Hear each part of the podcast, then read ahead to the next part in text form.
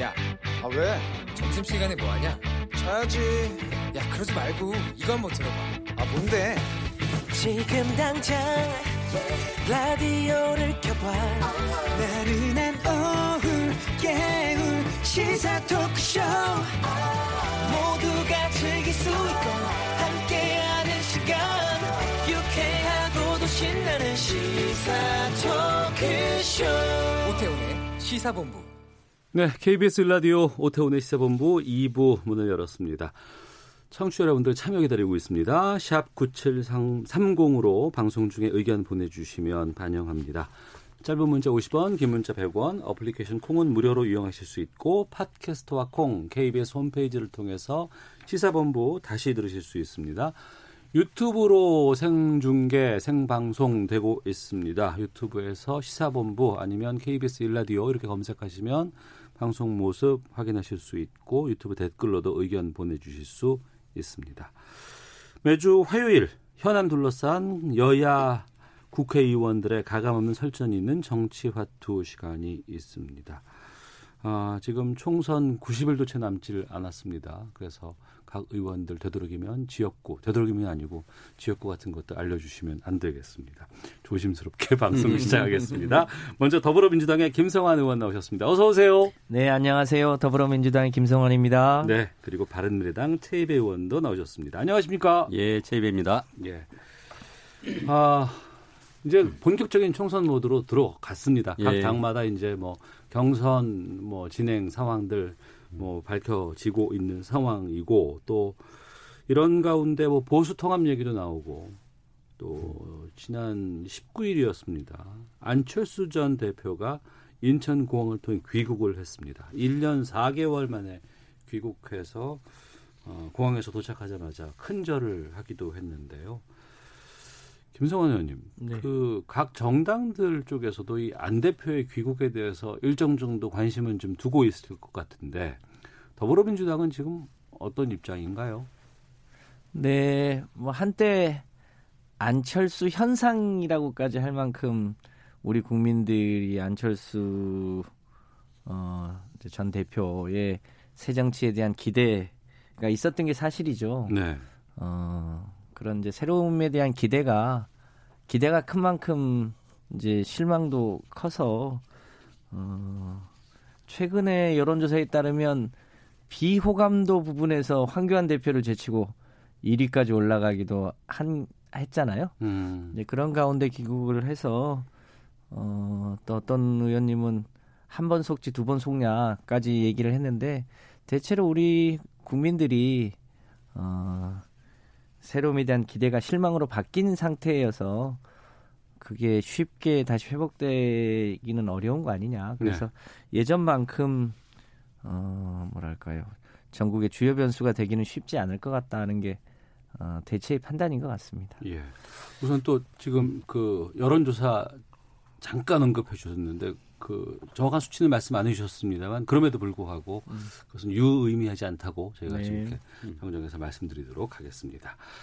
아, 귀국하자마자 던진 선언이 있었습니다. 총선에는 불출마하겠다. 이건 어떻게 해석을 해야 될지. 그 2016년 선거에서는 호남 지역에서 상당히 선전을 했었거든요. 안철수 전 대표가. 그랬죠. 예. 그, 뭐, 우리 김성환 의원님은 이제 굉장히 평가절하 하시는데, 예. 어, 어, 최근에 언론의 기사들을 보면은 중도 보수 통합 이렇게 논의가 있다라고 해서 중도까지 포함한 어, 이제 통합론이라고 이렇게 항상 그 명명을 하고 네. 정계 개편의 흐름을 이렇게 설명을 했는데요.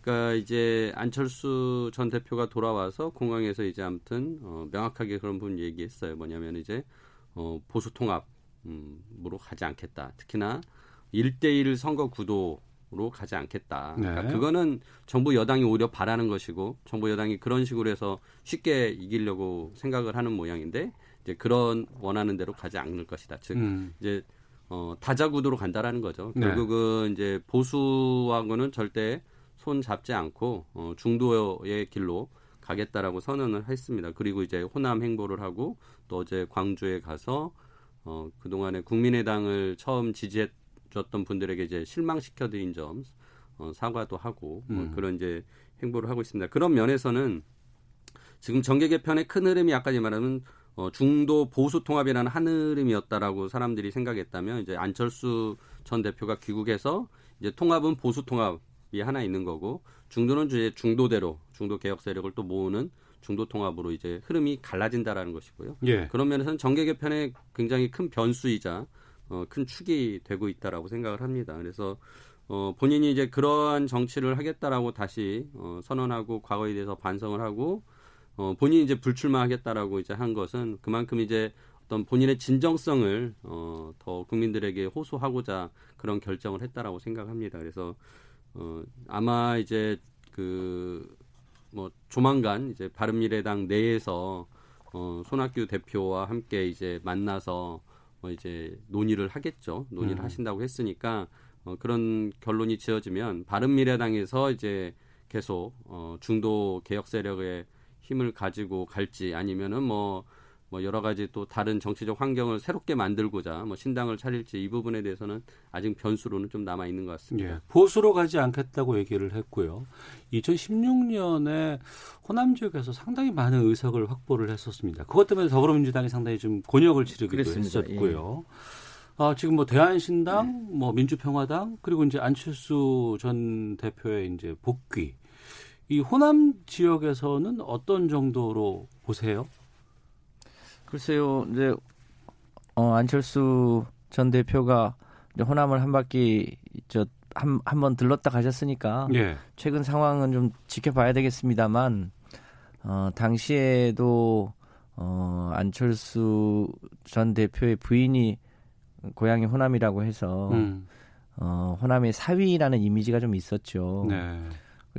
이, 특히 이제 호남은 대표적으로 좀 개혁성이 강한 지역인데 어, 그렇게 해서 상당한 지지를 해드렸는데 결과적으로 분당 등을 통해서 실망을 꽤 아, 안겨드렸던 게 사실 아닙니까? 음. 또 상대적으로 어, 당시에는 이제 문재인 어, 민주당 대표에 대한 뭐랄까 반발심 이런 것도 있었는데 네. 대통령이 되시고 나서 그 전 과정부터 대체로 어, 열심히 한다는 평가들이 음. 있어서 지금 호남에서는 과거처럼 그렇게 녹색 바람을 일으키기가 쉽지 않을 거다라는 네. 게 일반적인 의견입니다. 대체로 분위기도 어, 냉랭했다는 거고요. 그래서 저희가 보기에는 어, 호남 지역에서 다시금 과거의 영광을 누리기는 어렵지 않겠나 네. 그렇게 예상합니다. 예.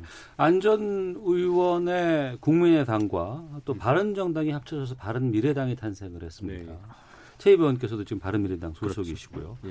안전 대표가 현재 바른미래당 소속은 맞죠? 예, 그렇죠. 뭐 현재 이제 어, 평당원으로서의 예. 어, 소속이 맞고요. 어, 그럼 귀국해서 당은 들렸습니까?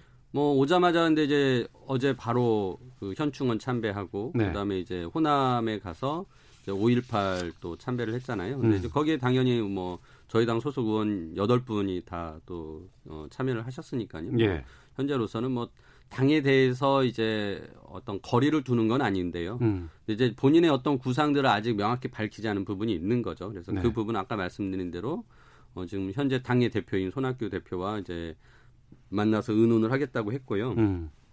일정이 아. 잡혔나요, 혹시? 어, 아직 뭐 일정은 아니, 어제 제가 알기로는 이제 광주를 갔다가 예. 처가가 있는 여수를 갔다가 이제 본가 있는 부산에 가셨다고 음. 이제 들었습니다. 그러니까 이제 어, 그런 좀 개인적인 일정도 워낙 오랜만에 지금 이제 한국에 들어왔기 때문에 당연히 또 가족들, 어르신들 찾아뵙는 것도 이제 해야 할 도리이기 때문에 뭐 그런 좀 일이 진행되고 있어서 지금 아직 뭐 정확하게 당의 이제 인사들과 만나는 어, 시- 뭐 약속이나 이런 것들은 아직 정해지지는 않았습니다. 근데 앞서 이제 김성환 의원님 말씀하신 것처럼 이제 바른미래당이 이제 호남에서 과거에 그런 지지를 받았던 것에 대해서 이제 어떻게 보면 실망을 시켜드린 것을 뭐 이제 책임을 인정하고 사과를 했던 것이고요.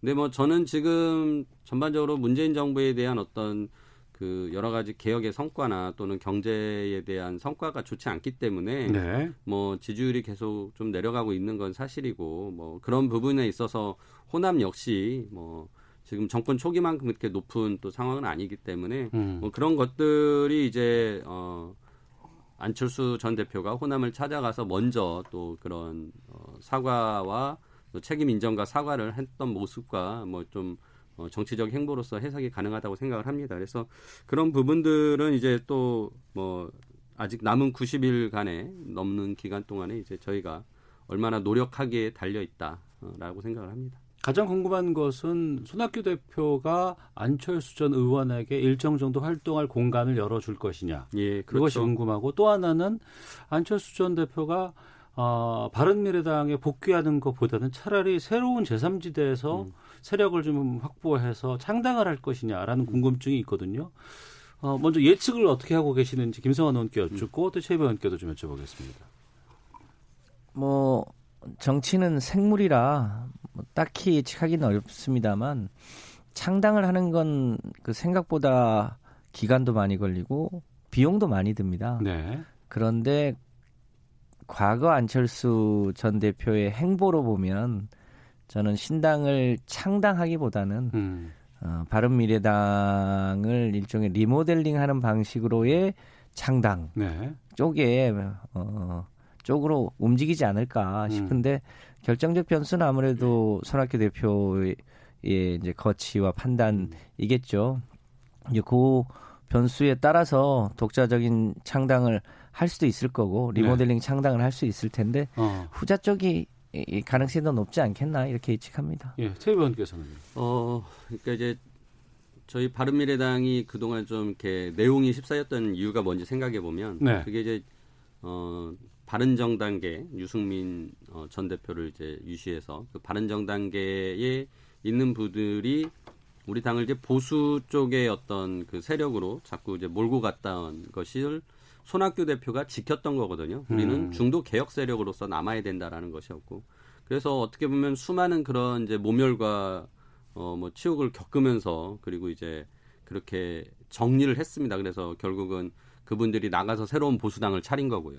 또 손학규 대표가 국민의당부터 시작했던 우리가 다당제를 추구하자라고 하면서 외쳤던 연동형 비례대표제를 또 제도화시키는데 가장 큰 공헌을 하신 분이지 않습니까? 그래서 결국 이제 손학규 대표가 추구했던 그 가치들이 어, 국민의당부터 바른미래당까지 계속 같이 했다라고 생각하고 네. 안철수 대표 전 대표가 지금 들어와서 어, 보수와 결별하고 보수 통합이나 이런 거에 참여하지 않고 어, 다자구도의 다당제로서의 어, 총선을 치르겠다라고 한 이상 제가 보기에는 손학규 대표가 굳이 어, 안철수 대표를 이렇게 거부할 이유는 없는 거거든요. 어, 음. 어, 그래서 계속 환영한다는 그런 메시지를 내고 있는 것이고요. 그래서 뭐 두 분이 만나서 뭐 결론을 내리면 쉽게 저는 결론이 날 거라고 생각하고 그런 면에서는 어, 바른미래당 안에서 다, 다시 어, 중도개혁 정치를 어, 제대로 좀 펼치는 그런 공간으로서 활용할 것이다라고 어, 생각을 합니다. 네, 정치 타협은 정말 시간 끝까지 가봐야 된다. 뭐 이런 얘기도 참 많이 그건 맞습니다. 들었거든요. 예. 맞다고 말씀해 주시는데 예. 그런 상황에서 지금 보면 안철수 전 대표 같은 경우에는 보수와는 같이 함께하지 않겠다고 음. 얘기를 했지만 자유한국당 황교안 대표도 계속해서 뭐 러브콜을 보내고 있다라는 예. 얘기들 나오고 있고 또 지금 그 혁통위 박형준 의장 역시도 나중에 연대 기회가 다시 올 것이다 이렇게 가능성을 계속 열어놓곤 있습니다. 극적으로 이런 그 어, 합의 타협 있을까요? 글쎄요. 저는 우리 최유비 네. 의원님 예측이 더 어, 합리적인 추론이라고 생각합니다. 음. 제, 가 보기엔 이게 이번이 대통령 선거 국면이면 네. 어, 어떤 식으로든 결국은 위너가 한 명이니까 음. 어떤 식으로든 그 1대1 구도를 만들기 위해서 노력할 수도 있다라는 네. 건데 이게 대선이 아니라 총선이잖아요. 어. 총선 국면임을 감안하면 자신의 지지 기반을 구축하는 게 더 필요하기 때문에 굳이 어, 이 보수 뭐 중도 통합 네. 여기에 안철수 전 대표의 성향이나 어, 이런 걸로 봤을 때 그렇게 합류할 거라고 보이지는 않습니다. 음. 따라서 독자적으로 바른미래당을 리모델링 해서 총선을 치르고 총선 이후에 아마 새로운 통합 음, 그때 가서 아마 고민하지 않을까 그렇게 예상합니다. 뭐 지금 이제 밖에서 이제 러브콜을 보내는 분들이 있지만은 또 안에서도 네. 그러니까 한때 새로운 보수당 의원들과 이제 같이 활동을 했던 소위 이제 변혁이라는 그 모임에서 활동을 했던 분들은 어 여전히 좀 그 보수와 좀 손을 잡는 것에 대한 그 여지를 가지고 있는 분들이 좀 있습니다. 아 그래요. 예, 그러니까 어. 최소한 뭐 보수 통합은 아니더라도 어. 어, 선거 때 가서 선거 연대 즉 후보 단일화 정도도 해봐야 되지 않냐라는 의견을 가진 분들이 있는데 음. 솔직히 뭐 그런 분들의 어 의견이 계속 안철수 전 대표가 오기 전까지 마치 그게 안철수 대표의 어 생각이고 의견인 양 계속 언론에 비춰졌지만 네. 뭐 안 대표가 와서 그런 부분 안 전 대표가 와서 그런 부분은 정리를 했기 때문에 제가 보기엔 이제 그런 부분들에 대한 이제 여지는 많이 줄어들었다라고 생각을 하고요. 그런 면에서는 뭐 그 밖에서의 러브콜은 진짜 어 자신들이 살아남기 위한 어떤 이제 그 안철수 팔이라고 어 저는 이제 생각을 하고요. 네. 어, 그러면서 안철수 전 대표가 이제 어, 그런 분들하고는 이제는 뭐 어, 거리를 두고 명확하게 좀 국민적으로도 이제 그런 메시지를 낼 거라고 생각을 합니다. 네. 예. 청취자 의견 몇 개 좀 소개해 드리겠습니다. 7294님, 손학규 대표, 안철수 의원 돌아오면 당대표 내려, 내려놓는다고 하지 않았나요? 안철수 의원이 활동할 공간을 만들어 줘야 하지 않습니까? 라고 의견 주셨고, 1967님은 솔직히 전 안철수 의원이 뭐가 다르다는 건지 잘 모르겠습니다. 경제, 남북 관계, 교육 등 모든 부분에서. 전에 정치할 때도 차별성이 확 드러나지는 않았던 것 같습니다. 6169님, 안철수 대표 귀국이 너무 늦었다고 봅니다. 그래도 돌아왔으니 끝까지 한결같은 의지로 다수의 공감을 사기를 바랍니다. 라고 의견도 주셨습니다. 활동할 공간과 관련해서는 잠시 뒤에 좀 제가 여쭙겠고요. 예. 보수 쪽 좀 들어가 보겠습니다. 보수도 통합 움직임이 활발하게는 있습니다만 예. 또 이게 어, 방향이 다 또 다른 것 같습니다. 혁통위 위주의 통합 추진하는 것도 있고 또 하나는 당대당으로 해서 어, 자유한국당과 새로운 보수당 간의 통합이 지금 현재는 이루어지고 있는 상황입니다. 이 보수 쪽의 지금 이 행보에 대해서는 어떻게 평가하실지 어떻게 보고 계시는지 최 예, 의원께서 먼저 예. 지금 저는 그렇게 박지 않은 것 같습니다. 음, 그러니까 안될 것 같아요. 예.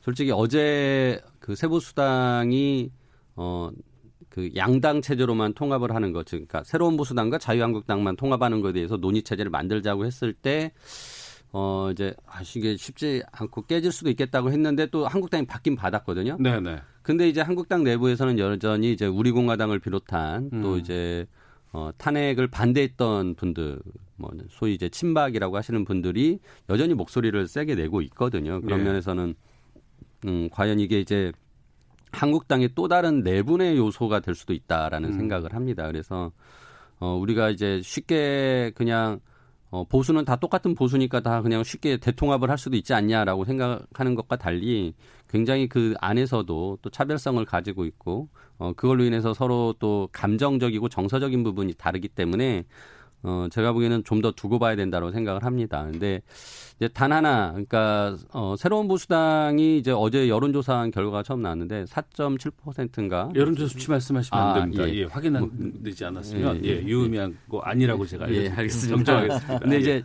어 뭔가 독자 생존의 가능성을 가질 만큼의 좀 유의미한 숫자가 나왔어요. 음. 그러니까 이제 그러면서 약간 몸값 올리기가 가능해진 상황이어서 어제 어 대통합이 아니라 한국당과 일대일 통합을 하자라는 것을 던졌는데 또 한국당이 받았단 말이에요. 그래서 예. 계속 이런 상황들이 제가 보기에는 이제 새롭게 음. 어, 좀 돌출될 수 있을 것 같고요.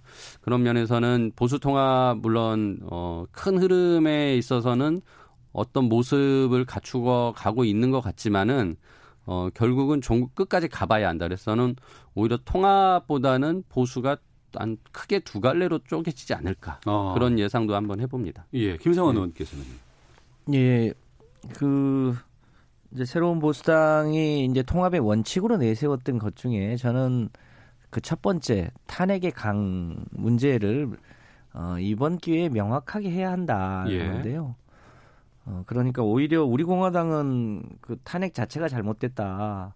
국정농단이 심각하지 않았는데 탄핵을 했다고 자기 입장을 명확하게 하는 거 아닙니까? 네, 네. 그런 사람들끼리 다시 모이자라는 건데 지금 세보수당은 어 그걸 그냥 어물쩍하게 역사에 맡기고 그냥 뭐 그것을 더 이상 묻지 말자라고 하는 거잖아요. 음. 묻지마 통합을 하자는 건데 그, 그렇게 해서 탄핵의 강을 건너면 어, 박근혜 때 국정농단 한 것을 어, 철저하게 반성해서 다시는 안 하겠다는 건지 어, 그, 그 탄핵 문제를 어떻게 하자는 건지가 오히려 명확하지가 않습니다. 네. 그런 면에서 저는 이번 기회에 보수가 통합을 한다면 어, 과거에 어, 국정농단에 대해서 명백하게 사과하고 어, 그런 사전 절차가 있어야 되는데 저는 음. 그런 절차가 생략되어 있어서 결국은 그것이 어, 이 통합의 큰 걸림돌이 될 거고 그리고 이제 내용적으로는 역시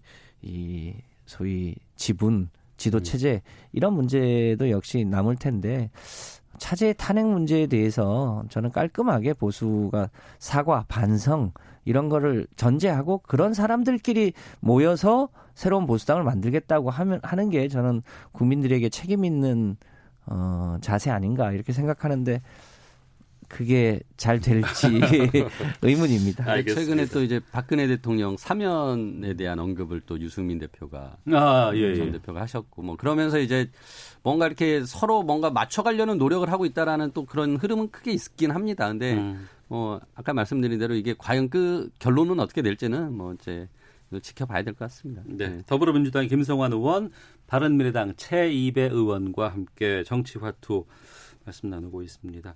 어, 뉴스 듣고 와서 어, 지금 각 공천 상황들 그리고 이 검찰 인사와 관련해서 좀 의견 듣도록 하겠습니다. 뉴스 듣고 기상청 갔다가 교통 정보까지 확인하고 다시 오겠습니다. 정부가 미국이 주도하는 호르무즈 호위 연합에 참여하는 대신 청해 부대의 작전 지역을 확대하는 형식으로 호르무즈 해협에 독자 파병하기로 결정했습니다. 국회 안교배 국방위원장은 청해 부대가 유사시 작전 범위를 확대한다는 법적 근거를 가지고 있어 호르무즈 파병에 국회 동의 절차는 필요하지 않은 것으로 보고 있다고 밝혔습니다. 문재인 대통령이 오늘 국무회의에서 경찰과 국정원 개혁을 당부했습니다. 견제와 균형을 통한 권력 남용의 통제가 권력기관 개혁의 핵심이라는 점을 강조했습니다. 댓글 조작 공모 혐의를 받는 김경수 경남도지사에 대한 항소심 재판부가 김 지사가 댓글 조작 프로그램인 킹크랩의 시연회에 참석했다는 잠정적 판단을 내놓고 공모 관계에 초점을 맞추겠다고 밝혔습니다. 지금까지 헤드라인 뉴스 정원 나였습니다. 이어서 기상청의 강혜종 씨 연결합니다. 네, 날씨 정보입니다. 오늘 일부 수도권은 오전과 밤에 공기가 탁할 수 있겠지만 전반적으로 대기 상태는 양호하겠습니다. 비가 늦게 시작되는 서울 경기도는 내일 미세먼지 농도가 높겠고 그 밖의 지방은 공기가 깨끗하겠습니다. 오늘 하루 대부분 맑은 날씨 속에서 남서풍이 불어서 기온이 빠른 속도로 오르겠습니다. 저녁이 되면 구름량이 좀 늘겠습니다. 아침에는 일시적으로 추웠습니다. 서울의 아침 최저 기온 영하 5.6도였는데요. 오늘 낮 기온 4도 예상되고 강릉, 대구 8도, 광주 10도 등 2도에서 10도의 분포를 보이겠습니다. 내일은 날이 흐려지겠습니다. 새벽에 제주도부터 비가 시작돼 오전에 호남과 경남, 오후에 충청도와 경북 순으로 비가 확대되겠습니다. 이 남해안과 제주에 내일부터 모레 사이 많은 비가 예상되는데요. 30에서 80mm 정도, 지형적인 영향이 겹쳐지는 제주 산지는 120mm 이상의 비가 쏟아질 수 있겠습니다. 안전 사고에 유의하셔야겠고요. 충청과 남부 10에서 40mm, 서울 경기도는 모레 5에서 10mm가량의 비가 내리겠습니다. 이 중부와 일부 남부 내륙에 내리는 비나 눈이 얼어서 도로가 미끄러울 수 있으니까 특히 모레는 도로 교통 안전에 유의하셔야겠습니다. 지금 서울의 기온은 영하 1.1도입니다. 지금까지 날씨였고요. 다음은 이 시각 교통 상황 알아보겠습니다. KBS 교통정보센터의 임초희 씨입니다. 네, 이 시각 교통정보입니다. 설을 앞두고 교통량이 많습니다. 서울 시내에서 이동하실 분들은 평소보다 시간 여유를 두고 나오시는 게 좋겠습니다. 서울 시내는 성산대교 남단에서 북단 쪽으로 사고가 있는데요. 운행 중이던 SUV 차량이 다리 아래 한강으로 떨어진 사고가 발생했고 현재 3차로에서 구조 작업을 하고 있습니다. 이 영향으로 서부간선도로 정체가 점점 심해지고 있는데 고척교에서 성산대교 쪽으로 가는데 40분 정도 걸리고 있습니다. 반대 안양 쪽은 신정교에서 금천교 쪽으로 밀리고 있고요. 20분 이상 예상됩니다. 고속도로는 영남권인 남해 2지선인데요. 김해 방향 가락 나들목에서 트레일러 단독 사고가 발생해서 현재 전차로가 차단되고 있습니다. 1km 구간에서 차량 정체가 극심하니까요. 장유나 공항로 나들목 쪽으로 우회해 주셔야겠습니다. KBS 교통정보센터였습니다.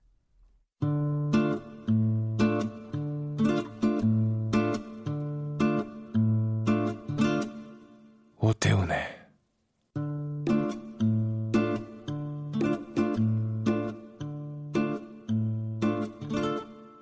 시사본부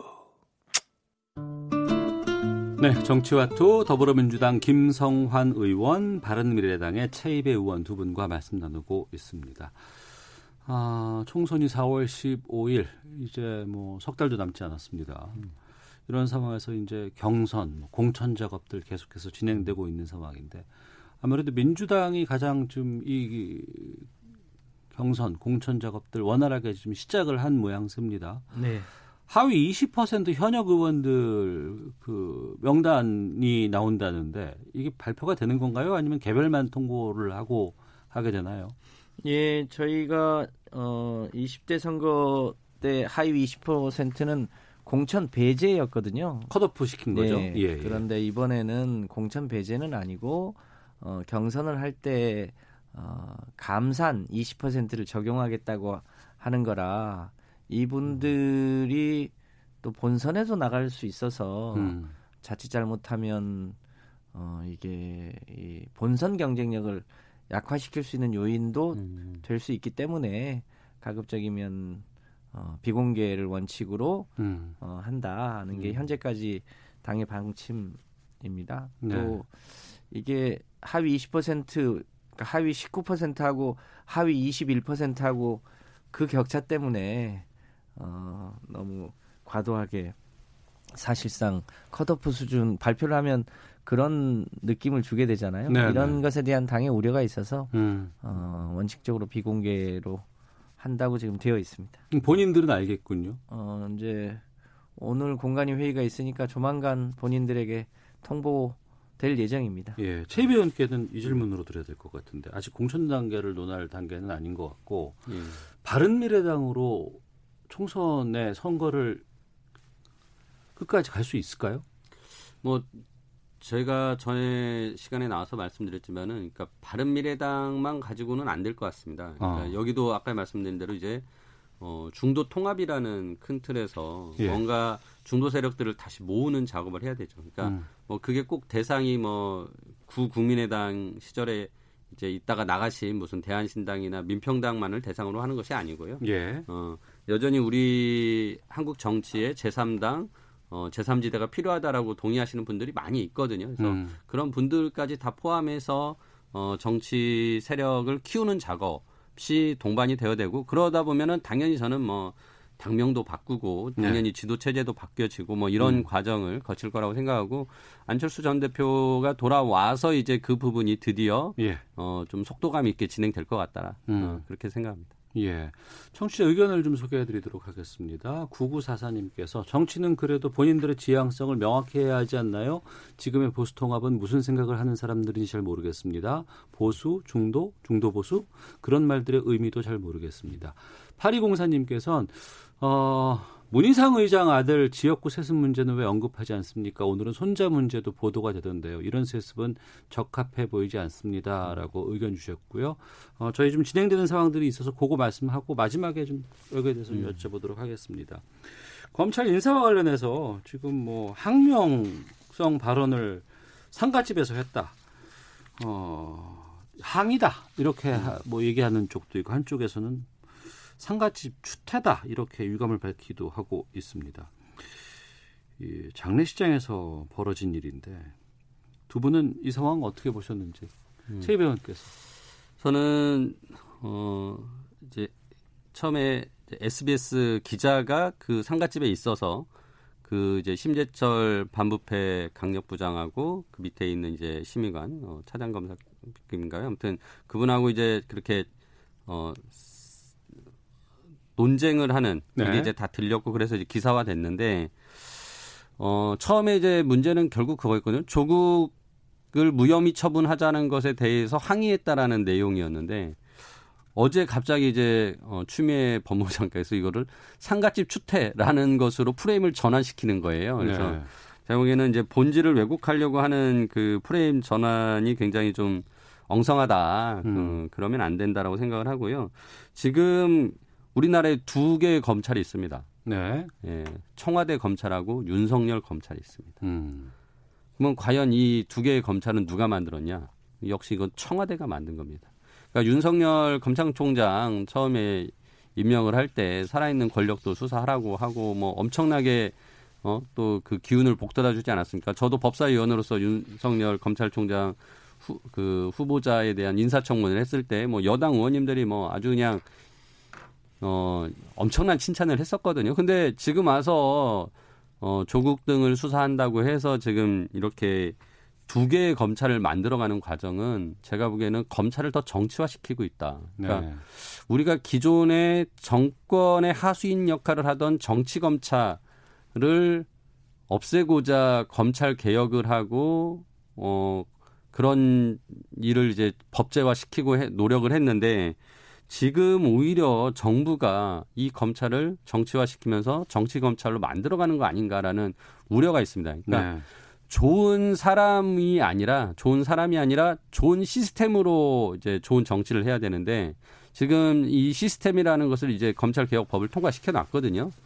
근데 이제 그것을 좀 진행하는 과정인데 이거를 막 인사로 더 이제 무리하게 진행하다 보니까 저는 이제 과유불급이다라고 생각을 음. 하고요. 특히나 지금 하던 수사마저 지금 다 못하게 수사팀이 다 해체될 위기에 있다라는 얘기가 지금 나오지 않습니까? 내일 네. 아마 나 모레에 이제 검찰 중간 간부 인사가 있대는데 그 중간 감사 중간 간부 인사가 되면은 기존에 뭐 청와대 관련된 수사를 하거나 또 삼성 바이오로직스 같은 이제 중요한 재벌에 대해서 수사를 하는데 그런 수사팀들이 교체될 것이다. 뭐 이게 청와대에서 뭘 의도하고 법무부 장관은 뭘 추구하려고 하는지 모르겠지만 예. 결국은 이런 게 이제 뭐 삼성이나 뭐 이재용 봐주기로 결론이 지어진다고 하면 이 정부가 원하는 것을 못하는 거가 되거든요. 그래서 음. 저는 조금은 더 어, 인사에 대해서는 신중할 필요가 있겠다라는 생각을 합니다. 예, 정부가 정치 검찰을 만들고 있다라고 주장하셨는데 여기에 대해서 김성환 의원께서 말씀해 주시죠. 네, 이게 벌써 이제 상당한 역사가 있는 얘기잖아요.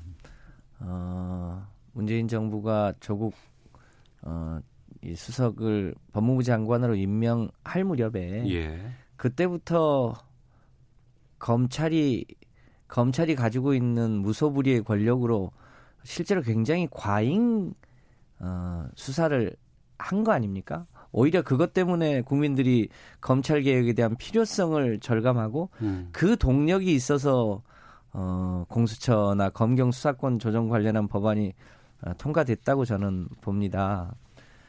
결정적인 게 청문회 어, 끝날 때 전혀 수사도 안 했던 정경심 교수, 교수를 소위 표창장 위조건으로 기소를 하지 않습니까? 네. 누가 보더라도 이 얘기는 검찰이 어, 대통령 인사권에 대해서 어, 임명하지 말라고 하는 표시를 수사를 통해서 한 거란 말이죠. 음. 누가 보더라도 정치적 행위를 검찰이 한 겁니다. 네.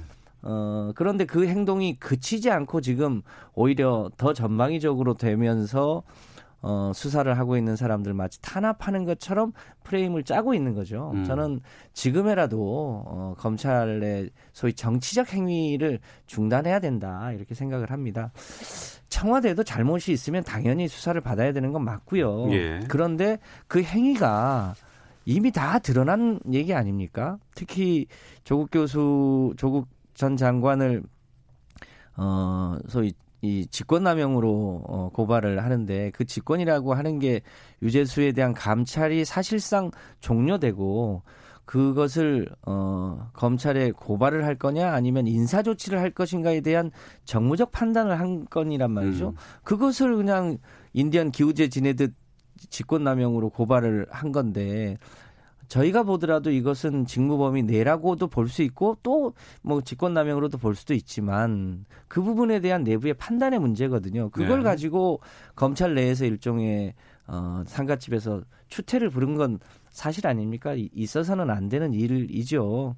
그런 그런 연속사는 있는데 그 최근에 뭐 잘 아시는 대로 검찰청 이제 사무기구에 관한 규정이 오늘 어 국무회의를 통과하면 네. 전체적으로 어 조직 개편은 아니할 수 없고 음. 그래서 수사의 연속성을 고려하되 조직이 개편되는 상황에서 정기 인사를 또 안 할 수는 없는 거 아닙니까? 그 적정선에서 인사를 하고 수사는 수사대로 하고 네. 다만 그것이 과잉 수사나 정치 검찰의 오해를 받지 않는 선에서 하는 게 맞다. 저는 그렇게 봅니다. 네.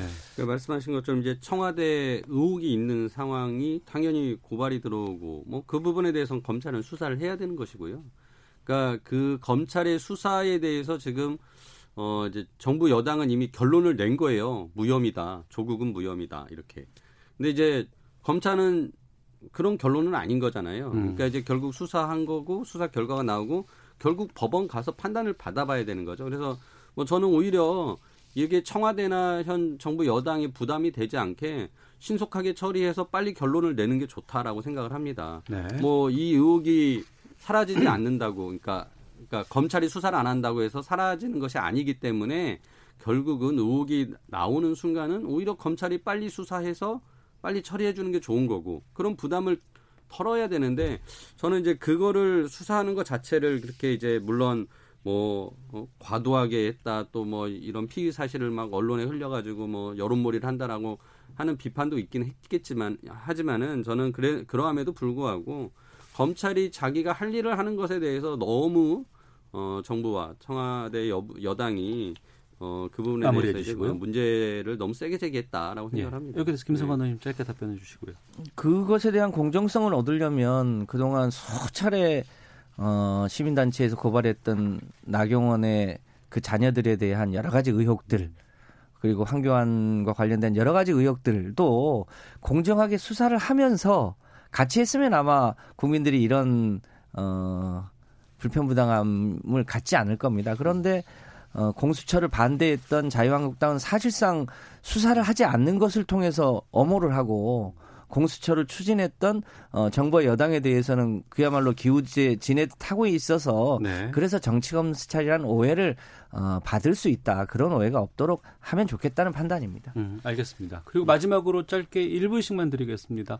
청취자께서 아까 말씀해 주셨던 문희상 의장의 지역구 아들 세습 문제 여기에 대해서 의견 어, 짧게 말씀해 주시고 마무리 짓도록 하겠습니다. 먼저 최 의원께서요. 예, 어제 민주당 내부에서도 이제 김영 최고위원이 문제 지적을 했죠, 처음으로. 어, 굉장히 어, 건강한 어, 생각을 가진 청년 위원장으로서의 역할을 했다라고 높이 평가를 하고요. 어, 현역 의원인 아버지의 지역구를 물려받는 경우는 뭐 그렇게 흔치는 않았었던 것 같습니다. 제가 알기로는 거의 없었었던 것 같고 그런 면에서 좀 굉장히 이례적인 사안이기 때문에 굉장히 오해를 불러 일으킬 수밖에 없다. 그러니까 물론 이제 문희상 어, 의장님의 그 아들 그 문석균 씨가 뭐 뭔가 진짜 그 어, 지역에 기여한 바가 있고 또 뭐 훌륭한 일을 했다라면 뭐 또 선택받을 수 있을 수도 있겠지만 별로 또 그러한 평가가 아니기 때문에 논란이 되는 것 같습니다. 김성환 의원님. 예. 그 자유한국당에 그렇게 물려받은 의원님들이 많이 계시죠. 그 그렇다라고 하더라도 최근 어, 국민의 어, 정서상 이것에 대한 우려가 크고 당의 지도부에서도 그런 국민적 우려가 있다는 사실에 대해서 매우 엄중하게 보고 있습니다. 음. 그래서 이 문제가 국민적 눈높이에 맞게 해결될 수 있도록 당에서도 최선의 노력을 다할 예정입니다. 알겠습니다. 정치와투 더불어민주당 김성환 의원, 바른미래당 최이배 의원 두 분과 말씀을 나눴습니다. 두 분 오늘 말씀 고맙습니다. 감사합니다. 감사합니다.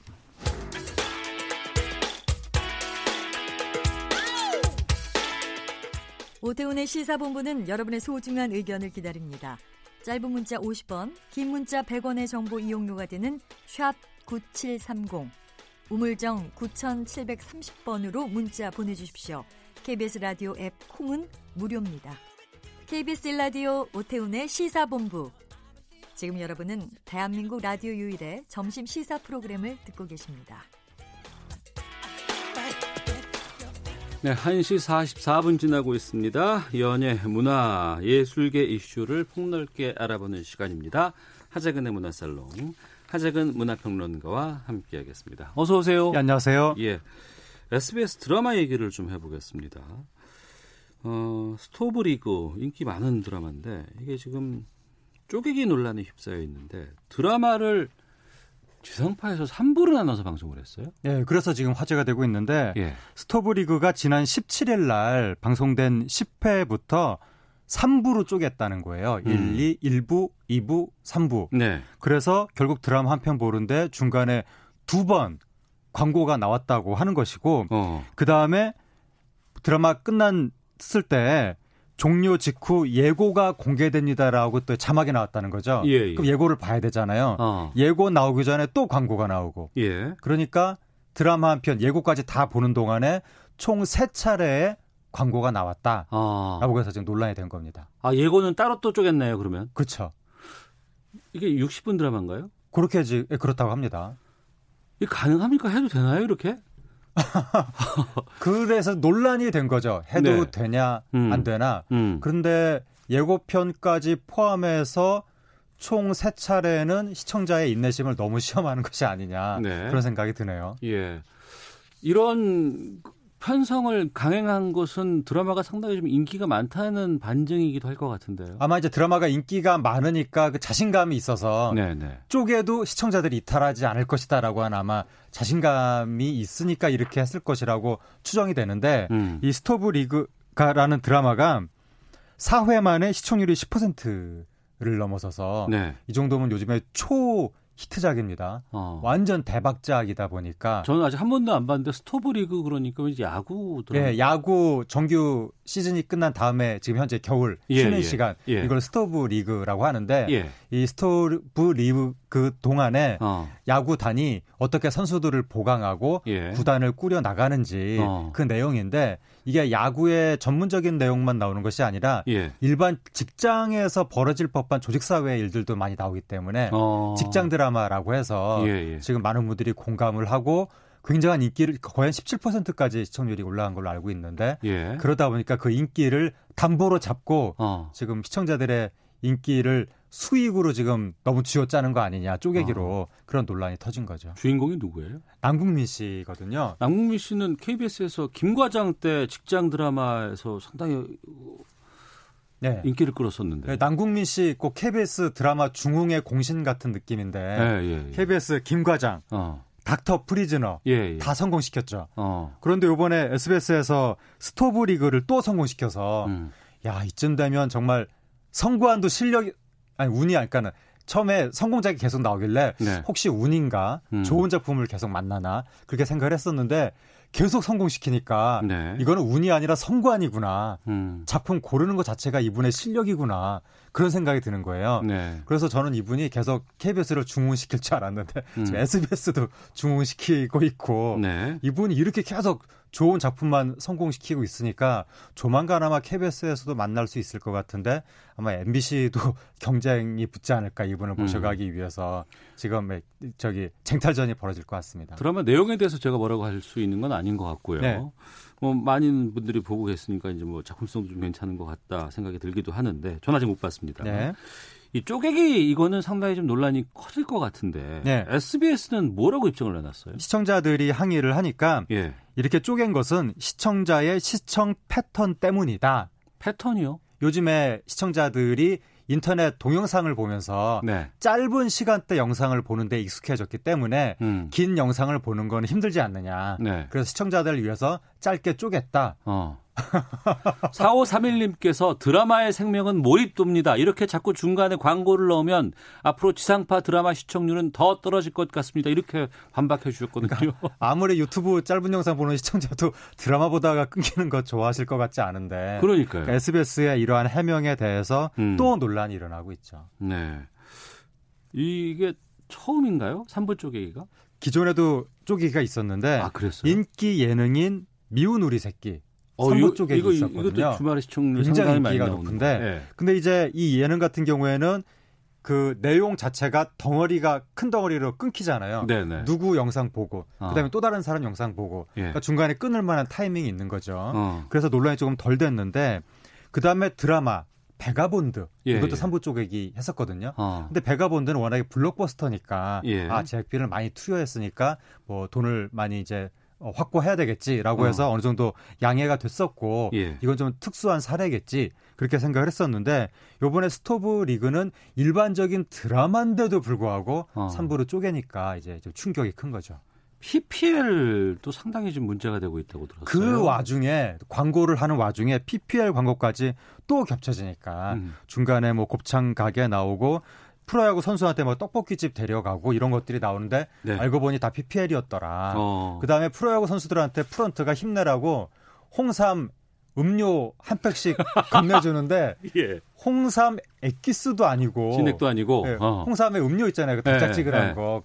그거는 근데 그거를 또 한 상자도 아니고 예. 한 개씩 음. 한 포씩 잘 보이게. 예, 그렇게 그렇게 나눠주는 거예요 프로야구 선수들한테 음. 이 너무 비현실적이잖아요 프로야구 프런트가 선수들한테 그- 그런 걸 나눠준다는 게 뭐 힘내라고 네. 그래서 이것도 이제 PPL이라고 하니까 좀 너무하다 너무 노골적인 PPL이다 어. 그렇게 좀 질타가 쏟아지고 있죠. 종편 쪽에서는 지금 중간광고가 허용된 상황이지만 지상파에서는 지금 아직 이게 원활하게 되진 않았어요. 공식적이진 않죠. 예. 실질적으로는 하고 있지만 근데 이제 이런 일들이 계속해서 벌어지고 있는데 네. 이게 너무 좀 이렇게 광고 수익 위주로만 가는 것 아닌가라는 생각이 들기도 하고 네.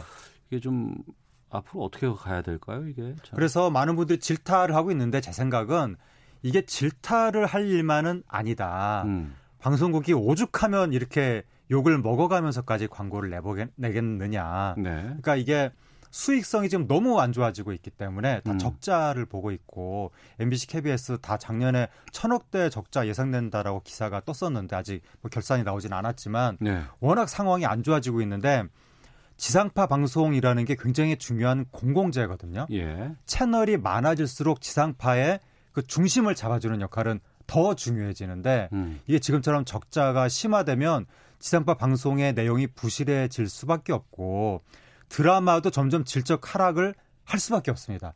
그 다음에 존립 자체가 좀 위협받고 있어서 지상파 주요 방송사들이 지금 드라- 지상파 드라마들을 폐지하고 있는 추세거든요. 예. 그래서 시청자들이 더 양질의 지상파 프로그램과 드라마를 보기 위해서라도 지상파가 어떻게 안정적인 수익 구조를 가져가느냐 음. 이거를 함께 우리 사회 차원에서 네. 고민을 해야 될 사안이고 어. 광고를 무조건 보기 싫다고 할 것이 아니라 예. 어떻게 안정적으로 그 광고와 프로그램 방영 시간 사이에 조화를 이룰 것인가. 기존 시스템으로는 적자가 너무 심하니까 어. 새로운 시스템을 고민을 해야지 무조건 질타만 할 때는 아니다. 어. 그렇게 생각이 됩니다. 근데 그 공론의 장으로 넘어와서 결론이 나고 하면 모르겠는데 그 전에 치고 나가면서 막 이렇게 하는 거는 좀 글쎄 그러니까 논란이 되고 인기 있겠죠. 있는 프로그램을 볼- 볼모로 해서 삼부 쪼개기 이런 건 조금 너무했던 것 같습니다. 유튜브로 함께 보시는 최고미인님께서 스토브리그 재미있게 보고 있기는 한데 광고 때문에 반감이 생깁니다라고 의견도 보내주셨습니다. 다음 주제 가 보겠습니다. 어, 엑소의 멤버 첸이 결혼과 2세 발표를 했는데 여기에서 팬덤이 들끓고 있다고 하는데 팬들이 엑소에서 첸 퇴출 요구하는 시위를 하고 있다고요? 네, 그 공식 유료 팬클럽에서 첸을 퇴출시키라고 성명서를 발표했고 팬들이 네. 그리고 어, 우리의 요구에 응답하지 않을 시 음. 시위를 감행할 것이다라고 했었는데 진짜 또 SM 사업장 앞에서 네. 한 30여 명 정도가 첸 씨에 관련된 여러 가지 굿즈들을 바닥에 내동댕이 치고 음. 시위를 했습니다. 네. 왜 시위하는 거예요? 그러니까 방금 말씀하신 것처럼 결혼, 이세 발표. 그게 왜 시위할 저도 저도 그렇게 생각이 되는데 예. 그러니까 팬들한테는 굉장히 충격적인 일이었나 봅니다. 어. 그러니까 보통 과거부터 그 연예인이 청춘 스타가 예. 요 열애 소식, 결혼 소식 이런 게 알려지면 뭐 팬덤이 반토막 난다 그런 어. 얘기가 있었는데 그러니까 실망을 크게 할 수는 있을 것 같은데 네. 시위까지 하게 될 뭐 특별한 계기가 있는 건지 궁금하기도 하고요. 계기가 그거죠 결혼과 이세 발표. 어. 그래서 근데 이게 이 결혼이 만약에 아이돌로 음. 처음에 데뷔하자마자 얼마 안 있어서 결혼한다 그러면 사실은 좀 이기적인 측면이 있거든요. 네. 그래서 그 한 사람 결혼하는 걸로 인해서 팀원 전체가 피해를 받을 수 있기 때문에 음. 근데 엑소 같은 경우는 지금 8년 차거든요. 아. 8년 차 정도 됐으면 뭐 결혼을 하건 연애를 하건 그거는 본인의 자유라고 봐야 되는데 음. 이 8년 차 아이돌의 결혼 소식에 이렇게까지 민감한 것은 너무한 거 아니냐. 네. 지금 그 결혼 소식 나오니까 일부 팬들이 인터넷에서요. 그 첸 관련 굿즈를 이렇게 막 내놓으면서 필요한 분 가져가시라. 음. 난 이제 필요가 없다. 이런 식으로 막그 매도하는 이런 현상까지 나타나가지고 이게 우리나라 아이돌들도 이제는 사생활, 사적인 자유 이런 걸 좀 많이 인정해주는 추세로 가는 줄 알았더니 의외로 또 그게 아니었네. 네. 라고 하면서 충격을 주고 있습니다.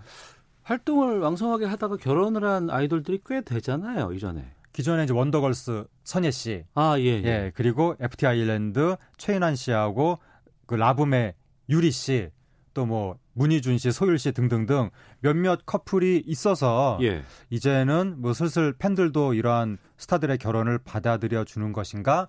라고 잠시 방심했었는데 음. 아직 방심할 때가 아닌 것 같습니다. 좋아하는 스타가 결혼 발표를 해서 그것 때문에 좀 실망을 한다거나 뭐 네. 본인이 팬이 아픈 마음을 가고 가질 수 있는 거는 뭐 이해는 되지만 네.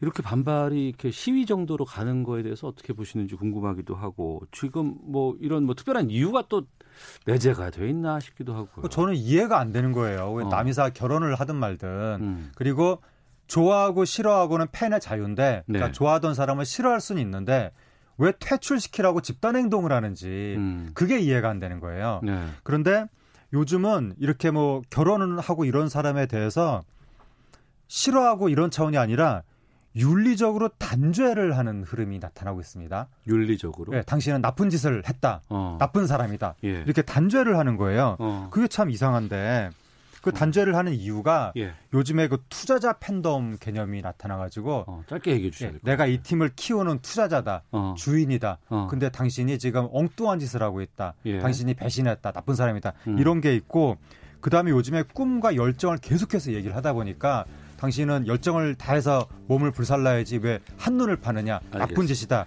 이렇게 팬더, 팬들이 맞춰주세요. 윤리적으로 꾸짖는 현상이 나타나고 있습니다. 하재근 문화평론가와 함께했습니다. 고맙습니다. 감사합니다. 내일 뵙겠습니다. 안녕히 계십시오.